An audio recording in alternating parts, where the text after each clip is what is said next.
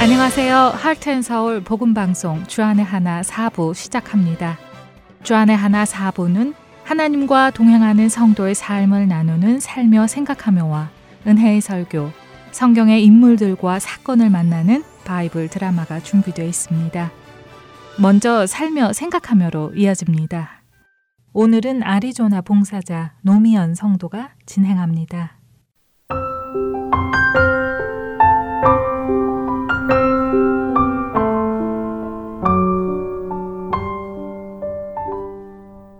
코로나가 발발하고 위드 코로나로 전환된 지 벌써 3년이 훌쩍 넘어가고 있습니다. lockdown이 시작되면서 거실 식탁 한켠에 home office를 차렸는데요. 회사에서 내어준 모니터 두 개와 laptop을 설치하고 프린터를 연결하여 업무를 집에서 처리했습니다. 사무실에서 쓰던 집기들도 하나, 둘 집으로 가지고 들어와 그렇게 저희 재택근무는 시작되었었는데요. 하루 이틀이 지나고 한 주, 두 주가 지나고 한 달, 두 달이 지나가면서는 이런 재택근무로 인해 의도하지는 않았지만 어느덧 은둔형 해안 생활을 하고 있는 제 자신을 발견하게 되었습니다. 출근을 하지 않아도 되니 이불 속에서 늦게까지 문기적대다가 근무 시간 맞추어 컴퓨터 앞에 앉는 날이 잦아지고 그러다 보니 옷매무새도 용모도 펑퍼짐한 아줌마 스타일로 변해갔습니다. 물론 영상 회의가 있는 날은 유회이지만 화면에 보여지는 상의와 머리만 좀 신경 쓰면 되니까 아무래도 자꾸만 편함을 핑계 삼아 치과형 용모로 바뀌어 가고 있었는데요. 그러던 어느 날 일을 마치고 장을 보기 위해 집을 나섰습니다. 복장과 용모가 좀 심한가? 생각이 들기는 했었지만, 에라, 모르겠다. 후줄근한 복장 그대로 마스크를 쓰고 모자를 꾹 눌러 쓰고 가까운 마켓으로 향했습니다. 이것저것 찬거리를 사 계산대로 가서 줄을 섰고 차례가 되어 그로소리를 주섬주섬 칼트에서 꺼내놓고 캐시어 분께서 계산을 마무리해 주시길 기다리고 있었습니다. 그랬더니 cashier 분이 시니어 카드가 있냐고 물으십니다. 처음엔 무슨 말인지 몰라서 네? 했더니 시니어 카드가 있으면 구매한 모든 grocery에 대해 바로 디스카운트를 받을 수 있다고 친절한 설명과 함께 오래 걸리지 않으니 시니어 카드 발급을 도와주신다고 하십니다. 한순간, 아, 내가 시니어로 보였구나. 그래서 이런 말씀을 하신 거구나. 하고 지금은 이 정황이 이해가 되었습니다.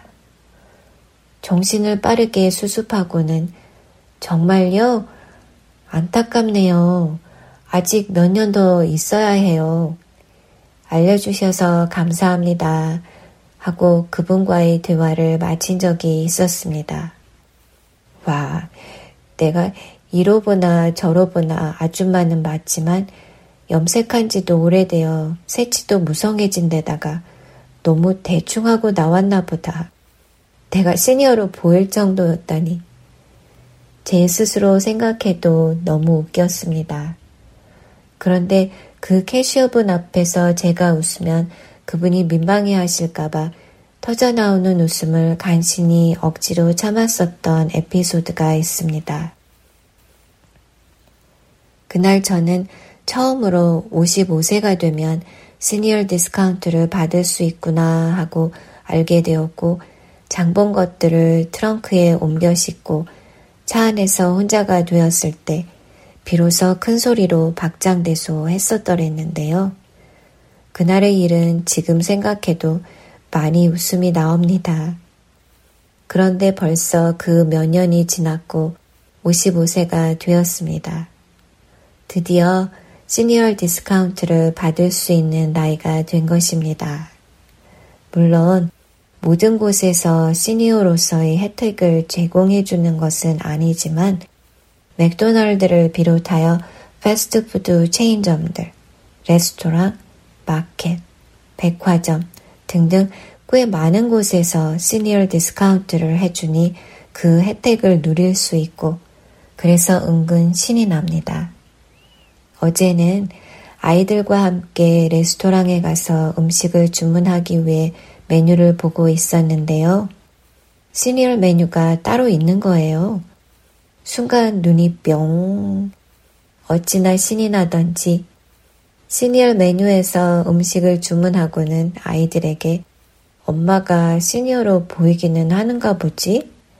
아이디 보여달라고 할 줄 알고 은근 기대하고 있었는데 아무 말 없이 오더를 받아가는 걸 보니 좀 실망스럽네 하면서 아이들과 깔깔 웃었더랬습니다.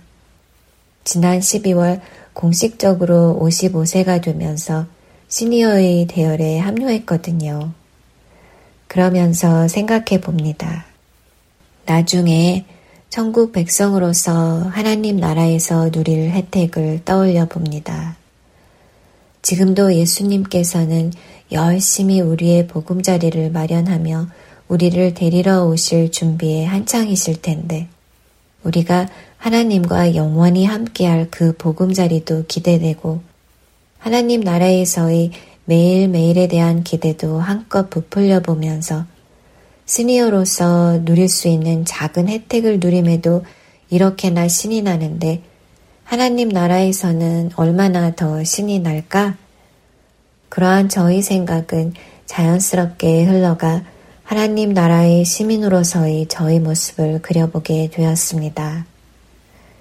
그 상상은 지금 이 땅에서도 저는 하나님 나라의 시민권을 가지고 있음을 자각하게 했고 그 시민권에 대한 저의 의무와 역할을 떠올려 보면서 나는 과연 이 땅에서 얼마나 충실히 하나님 나라의 시민으로 살아가고 있을까 하는 생각으로 이어졌습니다. 팬데믹을 지나며 그로소리 마켓에서의 그 어느 날의 우스우면서도 씁쓸한 사건으로 인해 저는 흐트려졌던 저의 일상과 제 자신을 돌아보게 되었고 그 날의 사건은 지금까지도 계속하여 제 자신을 돌아보며 하나님 안에서 저희 모습과 사명을 끊임없이 묵상하게 하고 있습니다. 그리고 하나님의 인도하심 따라 하나님의 음성을 듣고 움직이는 하나님의 자녀로 살아가게 하는 촉매제이자 하나님께서 제 안에서 시작하신 착한 일을 깨닫게 해주신 날로 제 기억에 소중하게 저장되어 있습니다. 그 착한 일이란 삼위일체 대신 하나님의 형상과 모양을 따라 저를 저에게 빚어주신 그 일입니다. 그것이 왜 선한 것인지에 대한 깨달음, 저를 이 땅에 이 모습으로 있게 하신 그것이 하나님께서 하신 선하신 일이라는 것을 믿는 확신. 그렇게 저를 하나님께서 지어주셨던 원래의 모습으로 회복하는 일. 그리고 그 믿음으로 저는 제 안에서 하나님의 형상과 모양을 찾아내는 작업에 열심을 다하고 있습니다. 그것이 하나님께 영광 돌리는 것 중 하나라고 믿게 되었거든요. 원래 저는 작은 실수에도 민감하고 부족하고 못난 것에는 유독 예민하다 못해 소심하기까지 한 사람이었습니다. 그리고 그 부족하고 못난 부분들을 채우고 개발하고 발전시키기 위해 혹은 가리기 위해 아닌 척 하기 위해 참 많은 노력을 하며 살아왔습니다. 그 과정 속에 저의 힘을 소진하고 좌절하는 경험도 많이 했습니다. 반대로 제가 가진 좋은 점들은 겸손이라는 두 글자 속에 꾹꾹 누르며 감추고 드러내지 않으려 또한 많은 애를 쓰며 그러는 것이 또 당연하다 생각하기도 했었습니다. 겸손히 미덕인 환경 속에서 교육받아 왔고 그런 성향을 다분히 많이 가진 것이 또한 저이기도 합니다. 하지만 하나님의 창조 원리와 저를 지으신 하나님의 선한 일을 묵상하게 되면서 제가 생각하는 저희 부족함과 못남은 저희 불완전한 생각 속에서이며 세상이 가르치는 우수함과 열등함의 기준으로 인한 불완전하고 부분적인 생각이었음을 깨닫게 되었고, 이러한 생각들을 하나님 말씀 속에서 정리하게 되었습니다. 하나님 나라의 시민인 저는 하나님의 형상과 모양대로 지음받고 만지심을 받은 완전하고 온전하신 하나님의 창조물입니다. 이제는 압니다. 저를 있는 그대로의 저희 모습대로 받아들임이 저를 지으신 하나님의 뜻을 아는 것이고 그런 하나님의 마음과 뜻을 헤아리는 것임을요. 그리고 그러한 하나님 안에서 저를 다시 회복해 가고 있습니다. 그리고 온전한 회복을 일상 속에서 연습합니다. 활달하지 못하고 사교적이지 못하다 생각했던 저희 성향은 소심이라는 낮은 자존감이 아니라 조용하고 차분한 하나님의 성품을 닮은 것임을 깨달으며 그것으로 인해 하나님께 감사드리게 되었습니다. 명랑 쾌하를 쫓아 어색한 표정과 서툰 말주변으로 자꾸 사교적인 성향을 줬다 보니 그 어눌함 속에 더 엉겨 들어만 가는 힘겨움과 버거움이 아니고 조용한 모습으로 가만히 있어도 그것이 제가 저됨이고 저를 지으신 목적임을 이제는 깨닫습니다. 그래서 사람들 속에서 더 이상 소심하다 주눅드는 것이 아니고 사람들 속에서 담담하고 당당한 차분함으로 저희 자리를 지켜내는 소명을 다합니다. 제가 가진 이러한 차분함이 저와 정반대의 성향을 가진 사람과 조화를 이루어낸다는 다 함께의 원리를 찾게 되었고 그 다 함께 안에서 이렇게 저를 지으신 하나님의 전지전능하심을 인정합니다. 그렇게 하나님을 인정할 때 지혜의 말씀을 주시고 제게 용기를 주시며 저를 변화시키시고 일하시는 하나님을 체험합니다. 이렇게 제가 저 되고 하나님이 제 안에서 일하실 수 있는 자리를 내어드리는 것. 그렇게 하나님께서 제 안에서 행하시고 하나님께서 행하실 수 있도록 저를 내어드리는 것. 그래야 제 안에 계신 하나님의 모습을 반사해 낼 수 있으며 그것이 하나님께 지음받은 피조물로서 하나님께 영광 돌리는 것임을 이제는 압니다. 그럴 때 채워주시는 기쁨과 감사로 하나님을 향한 찬양이 커져감에 또 감사합니다. 그래서 저를 지으신 하나님의 선하신 일을 믿고 하나님의 창조 원리 속에 저를 회복하는 묵상과 연습을 계속하려 합니다.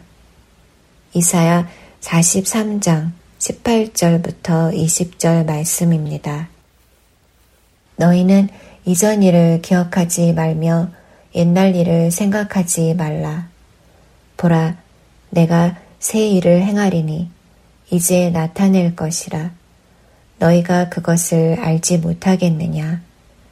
반드시 내가 광야의 길을 사막에 강을 내리니 장차 들짐승 곧 승냥이와 타주도 나를 존경할 것은 내가 광야에 물을 사막에 강들을 내어 내 백성 내가 택한 자에게 마시게 할 것임이라. 이 백성은 내가 나를 위하여 지었나니 나를 찬송하게 하려 함이니라. 이 말씀을 기억하며 나의 창조주 대신 하나님 앞에 겸손한 마음을 가지고 나아갑니다. 그리고 감사함으로 기도합니다. 하나님, 제 모습 이대로 받아주심에 감사합니다. 하나님께서 제게 주신 모든 것으로 하나님께 찬양을 올려드리며 피조물로서의 제 소명을 담담히 해나갈 수 있도록 인도하심 따라 제 마음이 움직이게 해주세요. 제 속에서 빛나시는 하나님을 반사해낼 수 있도록 저의 의를 죽여주시고 하나님을 저희 주로 높여드릴 수 있는 매일매일을 살게 하여 주세요.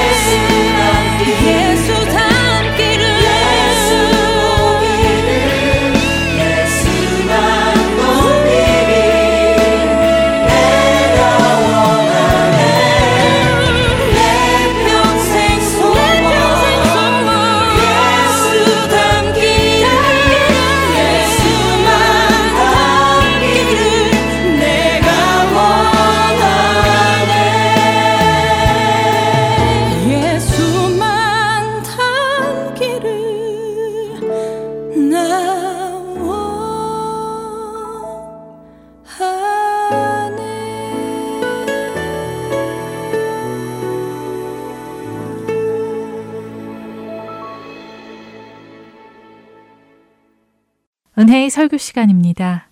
오늘은 캐나다 밴쿠버 그레이스 한인교회 박신일 목사님께서 에베소서 1장 19절을 본문으로 우리에게 베푸신 능력이라는 제목의 말씀 전해 주십니다. 은혜의 시간 되시길 바랍니다. 오늘 하나님 주시는 말씀 에베소서 1장 19절 한 절만 나눌 텐데 우리 다 같이 함께 에베소 1장 19절을 함께 봉독하도록 하겠습니다. 그의 힘의 위력으로 역사하심을 따라 믿는 우리에게 베푸신 능력의 지극히 크심이 어떠한 것을 너희로 알게 하시기를 구하노라. 우리에게 베푸신 능력의 지극히 크심이 어떠한 것을 알게 해달라고 바울은 기도하고 있습니다. 에베소 1장에서만 지금 세 가지 기도를 나누고 있는데 바울 서신은 사실은 바울의 서신에 어떤 기도를 선택해도 전부 다 연결되어 있는 내용들입니다. 이 세 가지 기도 중에 첫 번째는 하나님을 알게 해달라는 기도였습니다. 우리가 하나님을 아는 것이 왜 그렇게 중요하냐 하면 주님이 누군지를 알게 될 때 이것은 잠깐 회복되고 잠깐 변화되는 게 아니라 내 인생의 기초가 바뀌는 것이기 때문에 그렇다는 겁니다. 주님을 알면 평생이 바뀔 줄로 믿습니다. 그래서 주님을 더 아는 것. 두 번째는 부르심의 소망을 알게 해달라는 겁니다. 우리는 하나님의 영광의 형상으로 변화되어 지금 주님을 만나러 가는 길이라는 걸 잊지 말아 달라는 것입니다. 왜냐하면 우리가 세상에 살면서 우리를 다른 것으로 살게 만드는 수많은 소리가 우리에게 들리기 때문에 하나님을 만나러 갈 그 우리들이 그 소리를 듣지 못하고 다른 소리를 듣다가 보니까 내가 소망을 잊어버리고 어디로 가는지 목적지를 잊어버리고 살 때가 많기 때문에 우리를 자꾸 말씀에 노출시켜서 우리가 주님을 만나러 가고 있는 길이구나. 잊지 말고 살아가는 이 복을 누리자는 것입니다. 이 은혜가 함께 하기를 바랍니다. 오늘은 우리에게 베푸신 지극히 큰 능력에 대한 말씀을 나누는데 이 말씀을 좀 조심해서 주의 있게 읽어야 합니다. 오늘 말씀의 내용은 능력을 달라고 기도하는 게 아닙니다. 우리에게 이미 베풀고 계신 그 능력을 알게 해달라고 말하는 겁니다. 말씀 자체가 다른 것을 아셔야 합니다. 하나님의 능력이 역사해야 될 때가 있는데 오늘 이 말씀은 이미 우리에게 와 있는 역사하고 있는 능력이 어떠한 것인지를 알게 해달라라는 기도인데요. 19절을 다시 보도록 하겠습니다. 그의 힘의 위력으로 역사하심을 따라 믿는 우리에게 베푸신 우리에게 지금 와 있는 능력의 지극히 크심, 최상급을 두 번에 쓰면서 표현하고 싶을 정도로 그 능력이 얼마나 큰지 어떠한 것을 너희로 알게 하시길 구한다. 능력이 와서 와서 외부에서 오는 것을 원하는 게 아니라 우리 안에 와 있는 능력이 얼마나 큰 건지를 깨달아 알게 해달라는 것입니다. 그 능력의 실체를 아는 것이 왜 그렇게 중요한지 바울은 설명합니다. 이걸 모르면 살 수가 없습니다. 그 능력을 내가 구할 수도 없습니다. 알아야만 이 능력을 의지하고 살 수 있습니다. 오늘 하나님의 능력이 어떤 능력을 지금 바울이 우리에게 얘기하고 있는지를 잘 아셔야 합니다. 그 내용은 20절부터 설명을 합니다. 20절 보겠습니다. 그의 능력이, 하나님의 능력이 그리스도 안에서 역사하사. 하나님의 능력은 누구에게 역사하셨냐면 그리스도 안에서 역사하셨다는 겁니다.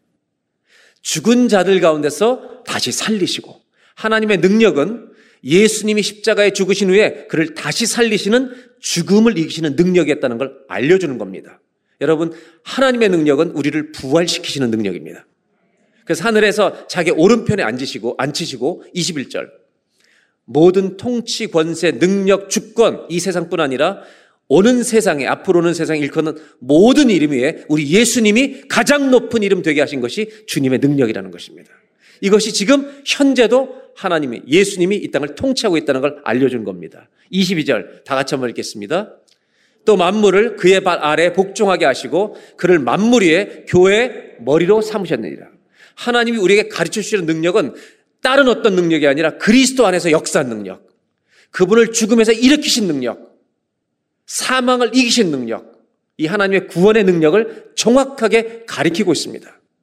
그리고 이 구원은 예수를 믿는 자에게 그 능력이 임했다는 것을 알려주는 것입니다. 바울은 1장에서, 에베소 1장 앞부분에서 예수를 믿게 되는 것이 얼마나 놀라운지를 에베소 1장에 설명해 왔습니다. 그러면서 우리가 믿게 된 것 자체가 놀라운 일이라는 걸 말합니다. 여러분, 우리가 한 번도 뵌 적이 없는 예수님을 어떻게 믿는 겁니까? 이 성경에 있는 글자를 읽고 우리는 창조주 하나를 믿습니다. 다시 오실 예수님 믿습니다. 이게 어떻게 믿는 거냐? 바울이 하고 싶은 얘기는 이것이 하나님의 능력 가운데 일어난 일이다. 하나님의 능력이 역사했기 때문에 여러분 이것이 믿어진 줄로 저는 확신합니다. 그렇지 않고는 믿을 수가 없어요. 내가 내 노력으로 내가 그리스도인 되어야지 이렇게 된 사람은 하나도 없다는 겁니다. 우리의 죄는 반드시 하나님의 규칙에 의해서 우리를 사망으로 인도할 것입니다. 우리를 사망으로 인도하는 이 죄와 사망의 권세에서 우리를 건져내는 것은 이거보다 강한 하나님의 능력만 필요합니다. 그것만이 가능합니다. 우리 모두는 죄와 사망의 권세에서 건짐받은 줄로 믿습니다. 바울이 하고 싶은 얘기는 건짐받았다는 것으로 만족해 있지 말라는 겁니다. 그 구원의 능력은 우리를 건질 때만 역사한 게 아니라 지금도 지금도 그 구원이 완성될 때까지 하나님의 능력이 우리 안에 역사하고 있어서 우리가 지금 신앙생활을 하고 있다는 사실을 똑바로 알라는 것입니다. 그리고 그 완성을 주님의 능력으로 이루실 것입니다. 우리를 누구에게도 안 빼앗기시겠다는 것입니다. 무엇으로? 하나님의 능력으로. 이 능력을 아는 기도가 왜 그렇게 중요할까요? 하나님의 구원은 믿을 때만 그 능력이 역사한 게 아니라 지금도 우리를 붙들고 계시고요. 깨우고 계시고 기도가 멈춰서 오랫동안 지낸 사람한테 갑자기 기도하고 마음이 생기고 성경을 안 읽는 사람이 성경을 보고 싶은 이런 마음들이 생기는 것이 다 주의 능력이 하는 일이라는 겁니다. 여러분 그럴 때 알아차리는 은혜가 있길 바랍니다. 주의 능력이 나한테 살아 있구나. 네. 구원하셨고 구원을 우리를 이루어 가시도록 능력을 행사하고 역사하고 계시고 그리고 반드시 모든 우리를 빼앗으려는 권세에서 우리를 지키셔서 완성하시는 하나님의 능력이 끝까지 나타날 줄로 믿습니다. 그 안에 우리가 있다는 것을 바울은 정확히 알려주는 겁니다. 그러면 이 능력을 알게 해달라고 기도하는 이 기도가 왜 이렇게 중요한 것인가요? 왜 예수 믿는 사람들이 이 기도를 평생 가지고 살아야 될까? 이 기도를 드려야 될까? 이유가 있습니다. 하나님은 우리를 구원하실 때 목적이 있었습니다. 에베소 1장 12절에 이렇게 말씀하셨습니다. 이는 우리가 그리스도 안에서 전부터 바라던 그의 영광의 찬송이 되게 하려 하십니다. 한번 따라 하실까요? 그의 영광의 찬송이 되게 하려 하십니다. 우리를 구원하실 때 주님 보시기에 정말 아름다운 그리스도인이 되도록 멋진 그리스도인이 되어가도록 하나님은 목적을 가지고 우리를 구원하셔서 그걸 지금 만들어가고 있는 과정 중입니다. 수없이 많은 방해를 받지만 주님의 능력으로 이루어 가실 것입니다. 이것이 바로 기도해야 될 이유입니다. 하나님은 이런 목적으로 우리를 구원하셨는데 사실은 우리를 그렇게 하지 못하도록 만드는 권세와 힘이 너무 세상에 많다는 것입니다.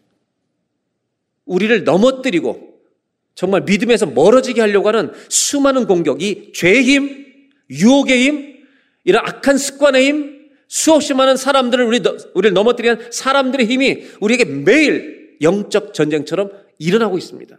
그렇기 때문에 그 나를 넘어지게 만들고 주님 닮아가지 못하게 만든 이 모든 힘에서 나를 건져서 나를 새롭게 해서 그 하나님의 영광의 찬송이 되게 하려면 우리가 우리 힘으로는 절대 안 된다는 거예요. 뭐가 필요하냐면 그 모든 것을 물리치게 하시는 하나님의 능력이 필요한 줄로 믿습니다. 그렇다면 우리가 해야 될 일은 뭐냐? 그 능력이 나한테 역사하고 있도록 안다면 무릎 꿇고 의지하고 그 능력을 요청하는 것밖에 없습니다. 바울이 얘기하고 싶은 건 이거죠. 과연 신앙인의 길, 이 신앙인의 삶이 내 힘으로 가능한 것인가? 바울은 이렇게 대답해요. No, 절대 안 된다는 것입니다. 절망과 실망밖에 없습니다. 제가 신학교 졸업반 때 20대죠. 같은 교회 청년들하고 이런 얘기를 나눴습니다. 청년들이 이 죄 때문에 굉장히 고민을 많이 했어요. 그래서 이렇게 얘기한 적이 있습니다. 이거 제가 이렇게 믿는다는 것이 아니라 현실을 말한 겁니다. 제가 뭐라고 했냐면 본능이 신앙을 이긴다. 그랬더니 청년들이 아멘을 하고 싶은데 아멘은 못하고 박수를 치더라고요. 아멘 했다가 큰일 나잖아요, 이게. 왜 그렇게 박수를 쳤냐면 자, 우리 몇 명이 실제가 그렇다는 거예요. 나는 신앙을 지키고 싶은데 내 몸이 내 몸뚱아리가 넘어지고 죄에 넘어지는 걸 그냥 몸으로 체험하고 살기 때문에 이 말에 공감이 간다는 거죠. 그걸 아는 게 중요하다는 거죠. 본능, 이 죄의 힘은 너무도 커요. 정말 그것이 그렇게 지고 넘어지고 그렇게 사는 것이 신앙인의 길인가? 주님은 아니라는 겁니다. 바울의 기도는 한 가지입니다. 지금 능력이 외부로부터 오는 게 필요한 게 아닙니다. 주의 능력이 우리 안에 역사하고 있다는 것을 알라는 것입니다. 얼마나 큰 능력이 역사하고 있는지. 안다면 우리가 할 일은 도움을 요청하는 겁니다. 하나님, 내가 이렇게 사는 데서 능력으로 당신의 능력이 이거보다 크니 건져달라고 기도해야 된다는 것입니다. 바울이 또 한 가지 아는 게 뭔지 아세요? 하나님의 능력이 지금 역사하고 있다는 것을 알아채리지 못하고 사는 사람들이 교인들이 많다는 것입니다. 이것도 바울이 알고 있습니다. 오늘 우리가 이 말씀을 바울의 기도를 보면서 하나님 성경을 보면서 깨달을 것은 우리 모두 하나님의 능력이 구원하실 때만이 아니라 지금도 나를 변화시킬 수 있는 능력이 내 안에 성령이 내주하셔서 역사하고 있다는 것을 알고 깨닫고 알아차리고 사는 저와 여러분들이 되시길 바랍니다. 그렇다면 우리가 할 것은 딱 하나입니다. 주님을 부르는 겁니다. 그 능력이 역사하도록 지금 필요합니다. 내가 이 죄의 힘에 지금 사로잡혀 있는데 여기서 건져내달라고 기도할 때 여러분 우리는 하나님의 능력이 이기고 역사하는 것을 체험하게 될 줄로 믿습니다. 신앙의 길은 뭔가 저는 첫 번째로 이렇게 나누고 싶어요. 한번 따라 하실까요? 신앙의 길은 하나님의 능력을 의지하는 기도의 삶입니다. 신앙의 길은 다른 게 아니에요. 내 힘으로 사는 게 아니에요. 기도하며 사는 거죠. 하나님의 능력이 내 안에 역사하도록 기도할수록 여러분 우리는 주의 영광의 찬송으로 점점 더 빚어져 갈 줄로 믿습니다. 그래서 여러분 기도가 해해진 분들이 있다면 우리 다시 기도에 끈을 메고 여러분 매일 매 순간 정말 살아가면서 호흡처럼 어떤 일이 있더라도 기도하며 살아가는 저와 여러분들이 되시길 바래요. 여러분 차 타고 운전하고 하실 때 제일 여러분 기도하기 좋은 때가 눈 뜨고 거기서 기도하는 거예요. 속이 터질 때 여러분 기도를 외치는 거예요, 차 안에서. 누가 들어요? 호흡처럼 기도를 갖고 다니는 거예요. 주여, 이런 힘과 이런 말과 말의 힘, 나를 쓰러뜨리는 힘들이 나를 오늘도 요동하고, 나를 요동치고 있습니다. 주의 능력이 이것들을 이기게 하시고 글로 끌려가지 않도록 그 은혜가 저와 여러분들에게 함께 하시길 바랍니다. 두 번째는 우리에게 베푸신 능력이 지극히 크신 것을 왜 알게 해달라고 기도하는가? 우리가 왜 이렇게 기도해야 되는가? 이유가 있습니다. 우리 모두는 다 자라온 성장, 환경, 배경이 다 다릅니다. 좋은 가문에 태어난 사람이 있고요. 그냥 태어나면서부터 상처 투성인 가정에서 자란 사람도 있습니다. 어떤 사람은 그냥 교만 자체입니다. 어떤 사람은 상처와 열등감이 지배합니다. 분노와 원한이 수시로 표출이 돼요. 여러분, 교만 덩어리가 되면 주변 사람들이 다 떠납니다. 상처와 열등감이 지배하면 정말 관계를 깨뜨리고 여러분 무시당할 것입니다. 상처가 많은 사람은 삶에 대한 열정을 잃어버립니다. 이 세상에는 우리의 인격을 망가뜨린 일들이 강력하게 존재합니다. 누구나 인생에 골짜기가 생길 수 있습니다. 그런데 그 아픔이, 아픔이 그대로 있는 것은 주님의 영광이 찬성이 되어가는 것이 아닙니다. 회복이 필요합니다. 하나님의 영광의 찬송이 되어가려면 회복이 과정 중의 하나입니다. 뇌를 연구하는 학자들은 어느 정도까지 이 뇌를 연구하냐면 우리 뭐 수면 듣고 다 하잖아요. 사람은 좋은 말도 듣고 나쁜 말도 듣잖아요. 어떻게 연구하냐면 우리를 칭찬해주고 축복했던 말이 더 오래 기억에 남을까? 뇌. 나를 힘들게 했던 말이 더 오래 기억에 남을까? 1번 좋은 말, 2번 아픈 말, 힘들게 한 말. 이 둘 중에 과학자들이 밝힌 것은 뭐가 더 오래 남을 거라고 여러분 추측하세요. 1번이에요, 2번이에요. 다 아시는군요. 왜 하느냐면 실제 경험을 하셨으니까. 안타깝게도 우리 뇌는 나를 아프게 한 말을 훨씬 더 오래 기억합니다. 우리가 남에게 그런 말 한다는 것은 이런 거랑 똑같아요. 독약은 지가 먹고 남이 죽기를 바라는 거예요. 자기가 독약 먹은 줄 모르고 나쁜 말로 남을 힘들게 하는 거예요.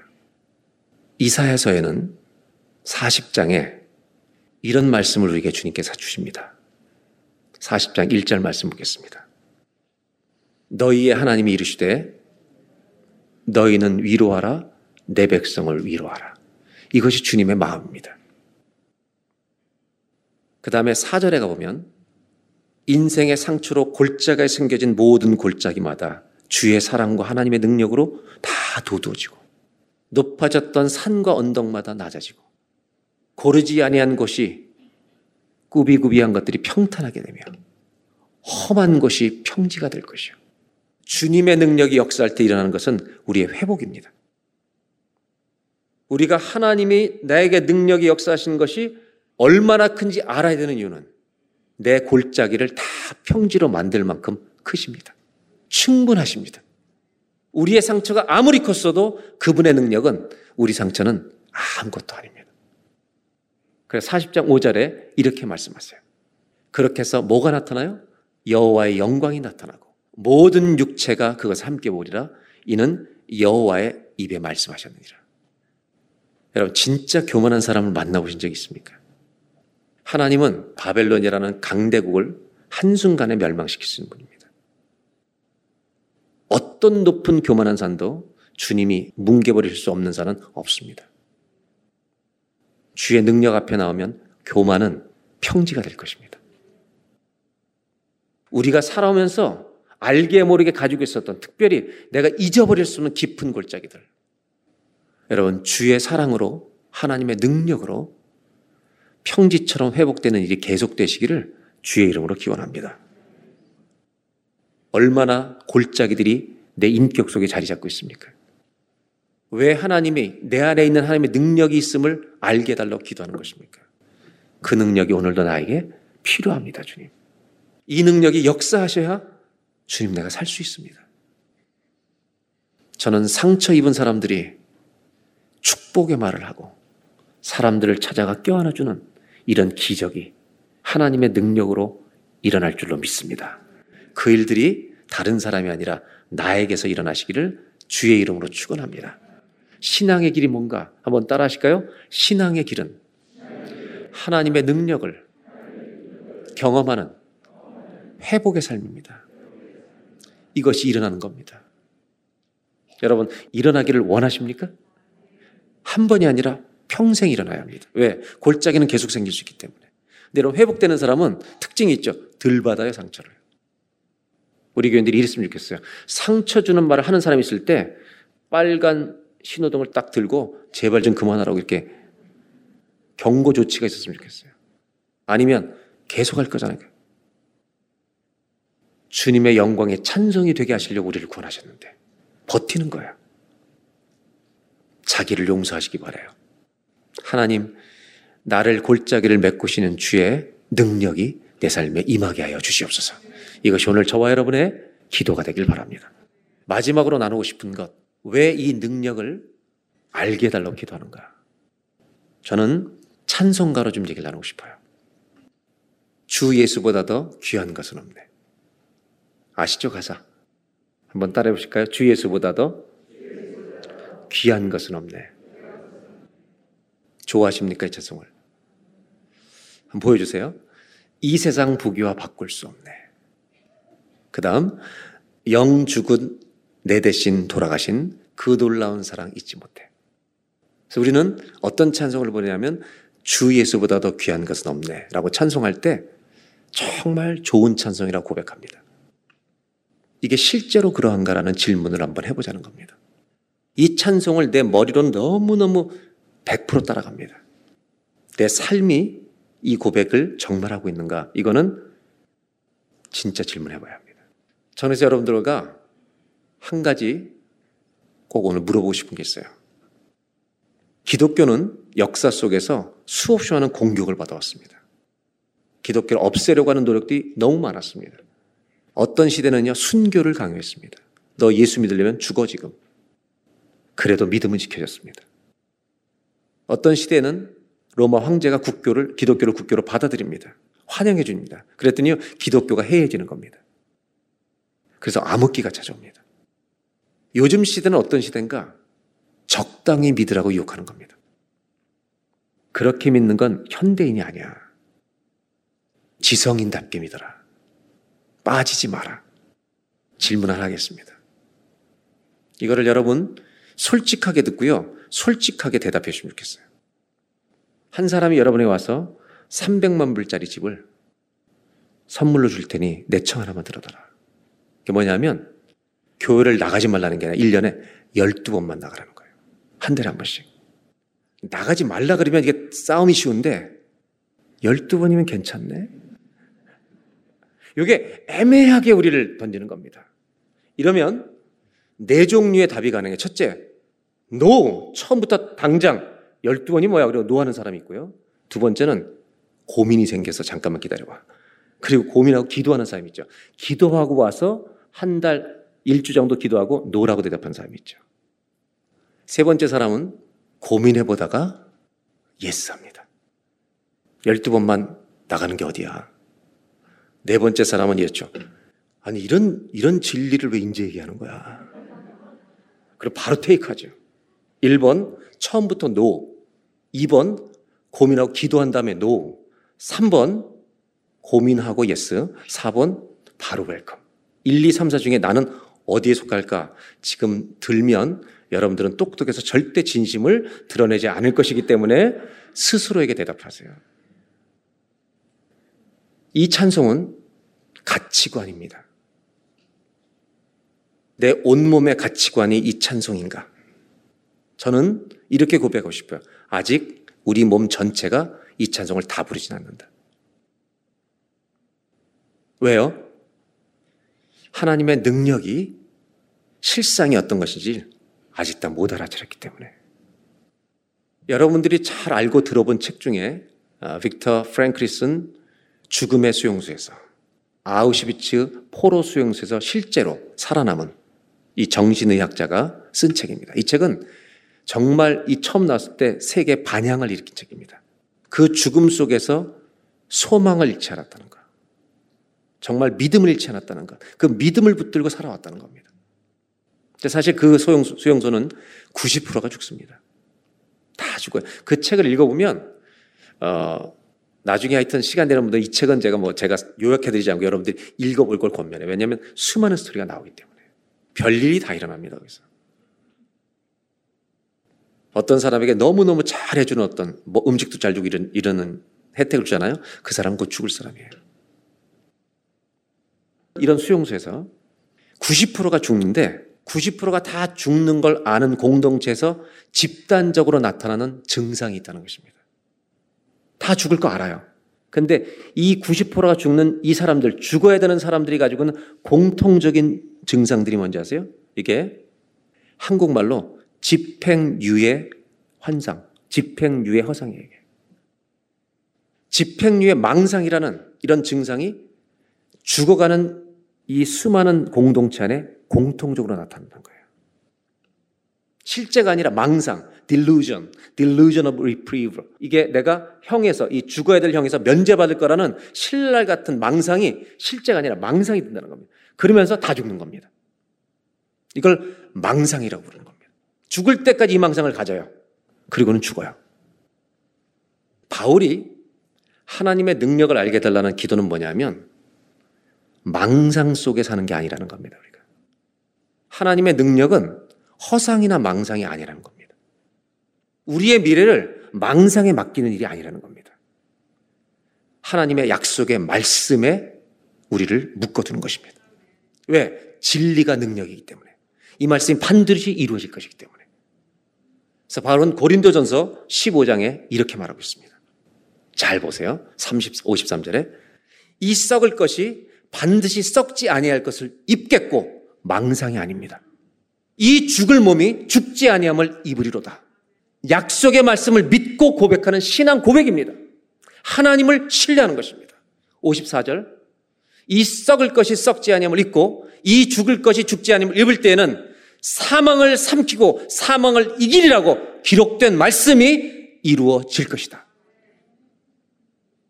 사망을 삼켜버리는 승리가 우리에게 올 것을 망상하는 것이 아니라 말씀으로 믿고 우리는 살아가고 있다는 것입니다. 55절. 사망아 너의 승리가 어디 있느냐? 사망이 모든 사람 이긴다. 웃기는 소리, 소리 하지 마라. 사망아 네가 쏘는 것이 어디 있느냐? 56절. 사망이 쏘는 것은 죄요. 죄 때문에 우리가 사망을 하고 죄의 권능은 율법이다. 그러나 57절. 우리 주 예수 그리스도로 말미암아 우리에게 승리를 주신 하나님께 감사하노니 우리는 사망을 이길 수 있는 하나님의 능력 안에 사로잡힌 자들이라. 그래서 하나님께 감사한다. 58절.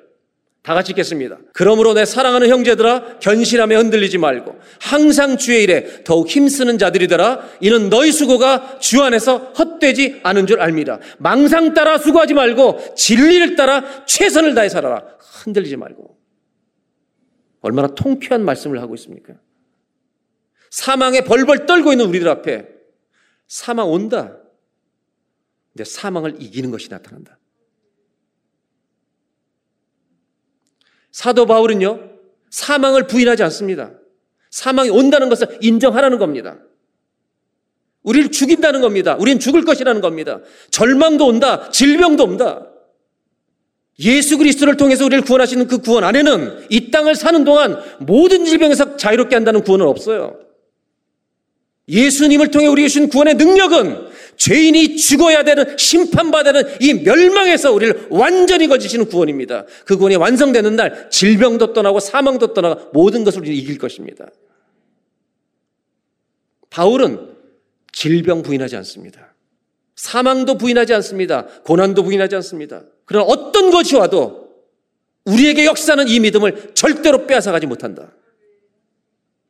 우리 앞에 놓여 있는 죽음조차도 영원한 생명으로 인도하시는 하나님의 능력을 이길 수가 없다. 사망은 찾아올 것입니다. 바울이 하고 싶은 얘기는 우리가 이 세상에서 아무리 어둠이 깊다 할지라도 우리 몸 안에 있는 죄와 부패와 질병, 사망, 이 씨앗이 아무리 강해 보여도 우리의 원수가 아무리 우리 신앙을 흔들려 할 만큼 강해 보일지라도 우리를 영광의 찬송이 되게 만들어 가시는 하나님의 능력을 아무것도 이길 수 없을 것이라.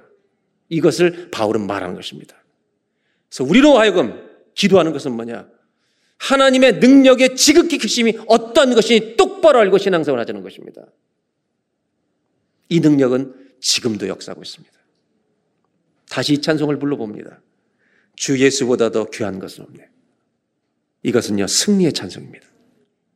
이 세상에 어떤 것을 만나도 주 예수보다 귀한 것 없다는 신앙 고백은요, 승리입니다, 여러분. 사망아 너의 쏘는 것이 어디 있느냐? 사망을 이기리란 말씀이 이루어지리라. 승리잖아요, 승리. 우리는 승리의 길을 가고 있는 겁니다. 저는 저와 우리 모든 성도들이 내 육과 영과 혼과 모든 몸이 전부 다 주 예수보다 더 귀한 것이 없네 고백이 실제가 되는 날을 사모합니다. 그 날을 주님은 이루어가고 계십니다. 이 찬송 우리 한번 불러봐야 되지 않겠어요?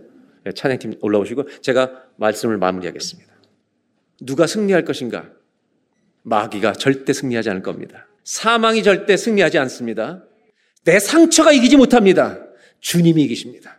주의 사랑과 능력과 은혜가 이길 줄로 믿습니다. 그 모든 세상을 지으시고 말씀을 우리에게 주신 이분의 능력, 이것은 반드시 이루어집니다. 신앙의 길은 무엇인가? 마지막으로 한번 따라 하실까요? 신앙의 길은 하나님의 능력을 신뢰하는 승리의 삶입니다.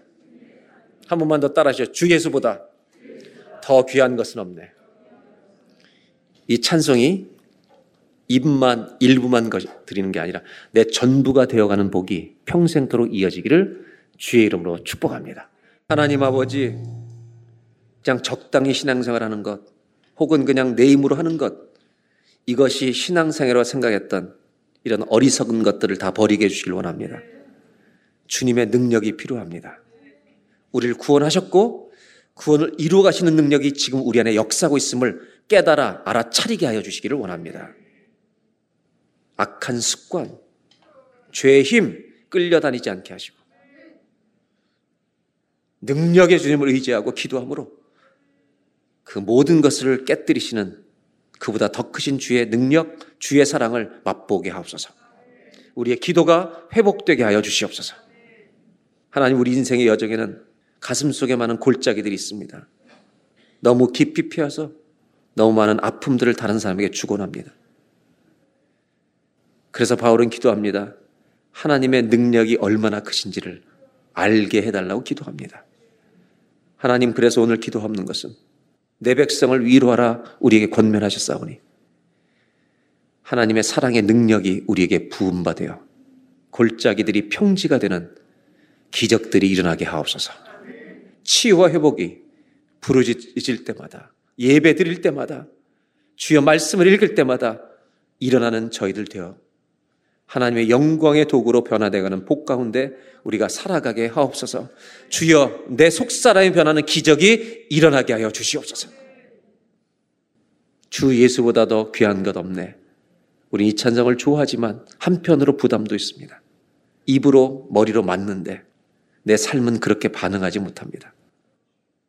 그래서 오늘 기도하는 것은 사망을 이기신 우리의 그 승리를 줄그 하나님의 능력을 믿음으로 바라보게 하시고 계속 주 앞에 엎드려 나를 고쳐달라고 기도하며 이 찬송이 내 입술만이 아니라 내 혼과 영과 내 몸 전체가 정말 그렇습니다 고백하는 찬양이 될 때까지 계속해서 주님 앞에 나아가는 신앙인의 성실한 순종이 이어지게 하옵소서. 팬데믹 기간에도 변함없이 예배 드리게 해주셔서 감사합니다. 예수 그리스도의 이름으로 기도합니다.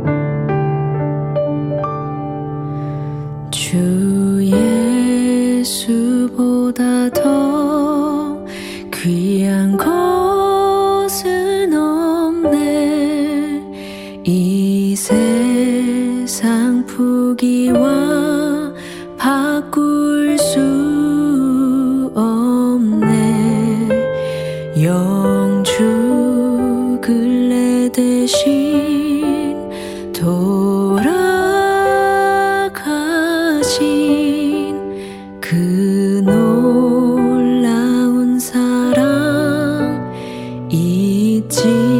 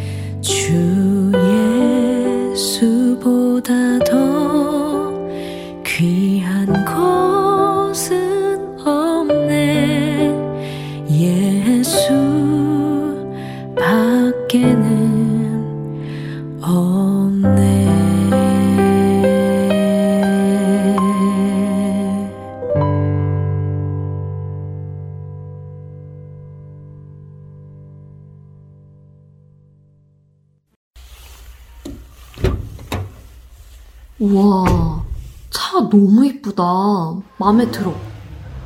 그치? 색깔도 좋고. 응. 오, 차도 잘 나가는데?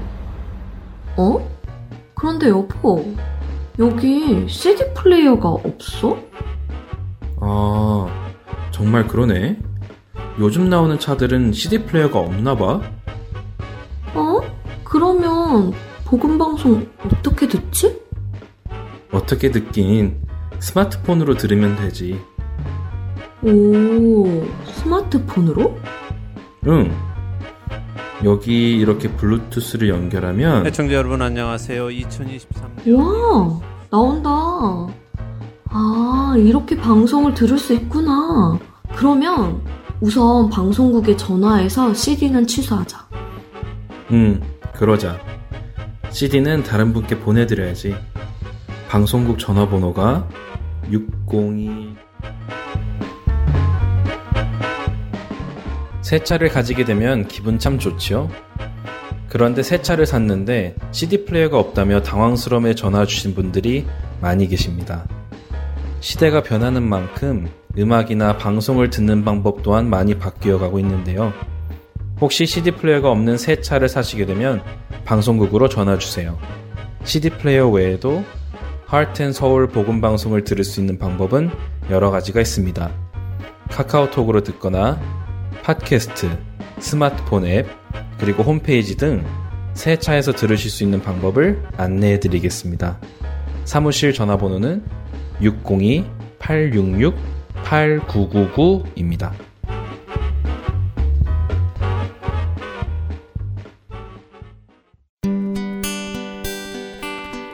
기쁜 소식 사랑으로 땅끝까지 전하는 아랜소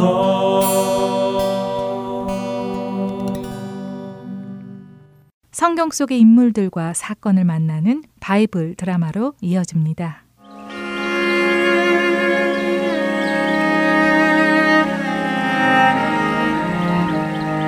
시청자 여러분 안녕하세요. 바이블 드라마 사무엘 편 진행의 백윤규입니다. 하나님의 말씀을 따라 암송아지를 끌고 베들레헴에 사는 이세라는 사람의 집을 찾아가는 사무엘 선지자. 사무엘이 베들레헴에 다다르자 베들레헴의 장로들이 깜짝 놀라며 사무엘을 맞이합니다. 어, 아니, 사, 사무엘 제사장님, 어떻게 귀하신 분께서 이 자그마한 동네까지 오셨습니까? 혹시 뭐가 잘못된 일이라도 있으신가요? 하나님과 동행하는 사무엘 선지자가 자신들의 동네에 나타나자 베들레헴의 장로들은 혹시라도 무슨 일이 있는지 떨며 물어보았지요. 그런 장로들에게 사무엘 선지자가 말합니다. 아닙니다. 잘못을 하긴요. 평안한 마음으로 이곳에 왔습니다. 하나님께서 이곳에서 제사를 드리기 원하셨습니다. 그러니 여러분들은 모두 깨끗이 몸을 씻고 저와 함께 제사를 드리도록 합시다. 아, 그리고 이 동네에 이세라는 사람이 있지요. 그 이세와 그 아들들도 모두 나오라고 하십시오. 아, 그런 이유로 오셨군요. 네, 네, 알겠습니다. 제가 얼른 가서 이세에게 알리겠습니다. 베들레헴의 장로는 급히 가서 이세에게 그 사실을 알렸고 이세는 자신의 아들들과 함께 목욕을 하고 깨끗하게 차려입고 사무엘 선지자 앞으로 나아옵니다. 이세가 그의 아들들과 함께 나오는 모습을 보는 사무엘 선지자. 그는 이세의 맏아들인 엘리압을 보며 이렇게 생각합니다. 오, 정말 번듯하게 생긴 아들이 이세에게 있었군. 과연 하나님께서 기름 부어 세우실 왕의 상이로구나. 그랬습니다. 이세의 맏아들 엘리압은 키도 크고 잘생겼죠. 사무엘이 속으로 이런 생각을 하고 있던 바로 그때였습니다. 하나님께서 사무엘 선지자의 마음에 말씀하셨습니다. 사무엘아, 그의 용모와 길을 보지 말아라. 나는 사람의 외모를 보고 택하지 않는다. 나는 사람의 마음을 보고 택한다. 엘리압의 마음은 내 앞에서 온전하지 못하니라. 아, 그렇군요. 알겠습니다. 그러면 하나님께서 택하신 자가 누구인지 알려주시기 바랍니다. 사무엘 선지자는 하나님께 그렇게 구한 후에 이세에게 말합니다. 이것 보시오, 이세. 자네에게는 아들들이 많군. 자네 아들을 한 명씩 내게 소개를 해주시오. 아이고, 영광입니다, 사무엘 나리. 그러지요. 여기 이 녀석이 제 큰아들 엘리압입니다. 그리고 이 녀석이 아비나답이라고 둘째지요. 어, 요, 요, 여기 이 녀석이 산마라고 셋째 아들입니다. 아이 이 녀석들아 뭘 하느냐? 어서 사무엘 어르신께 인사를 드려라. 이세와 같이 온 아들들은 총 일곱 명이었습니다. 이세는 한 명씩 사무엘 앞에 나아가 인사를 하도록 시켰죠.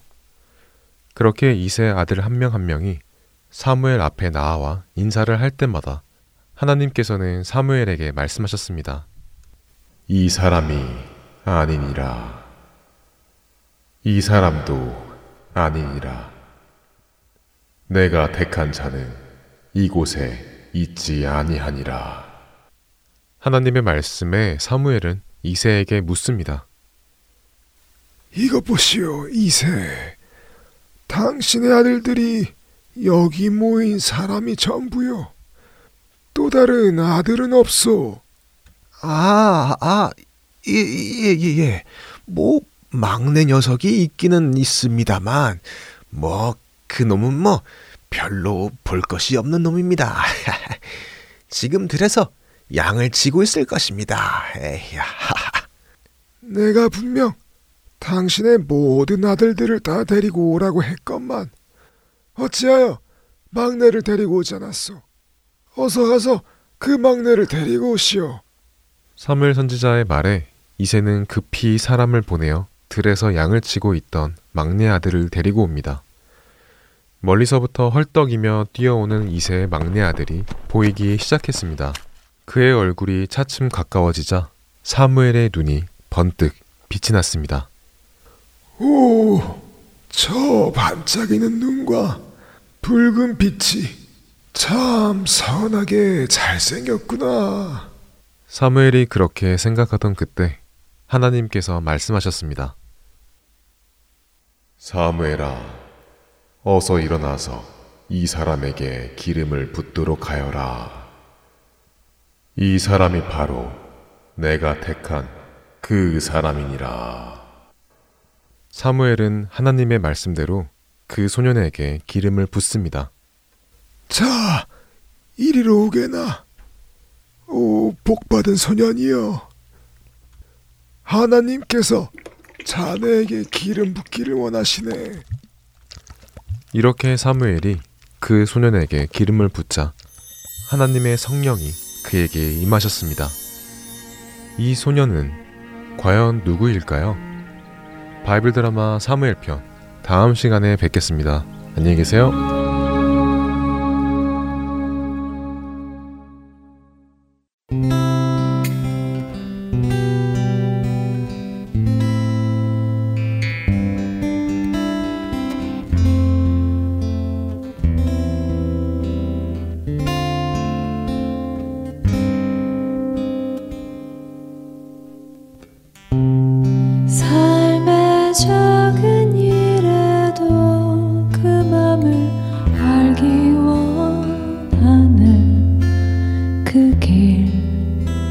그 좁은 길로 가.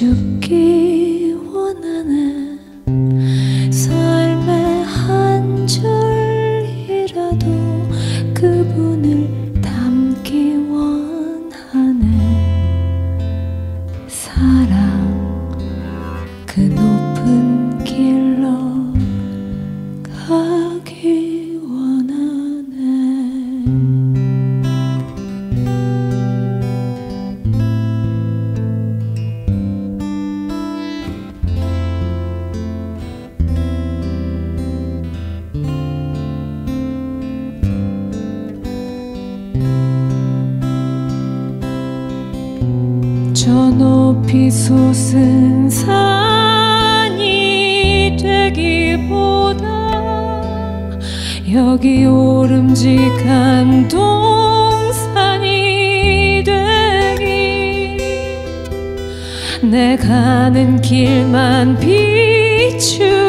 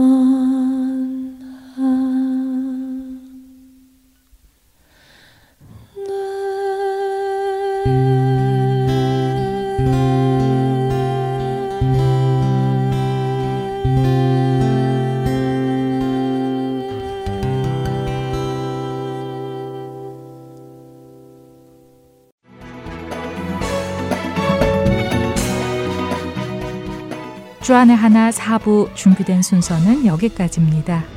언제나 하나님의 임재 속에 거하시는 하루하루 되시길 소망합니다. 청취자 여러분 고맙습니다.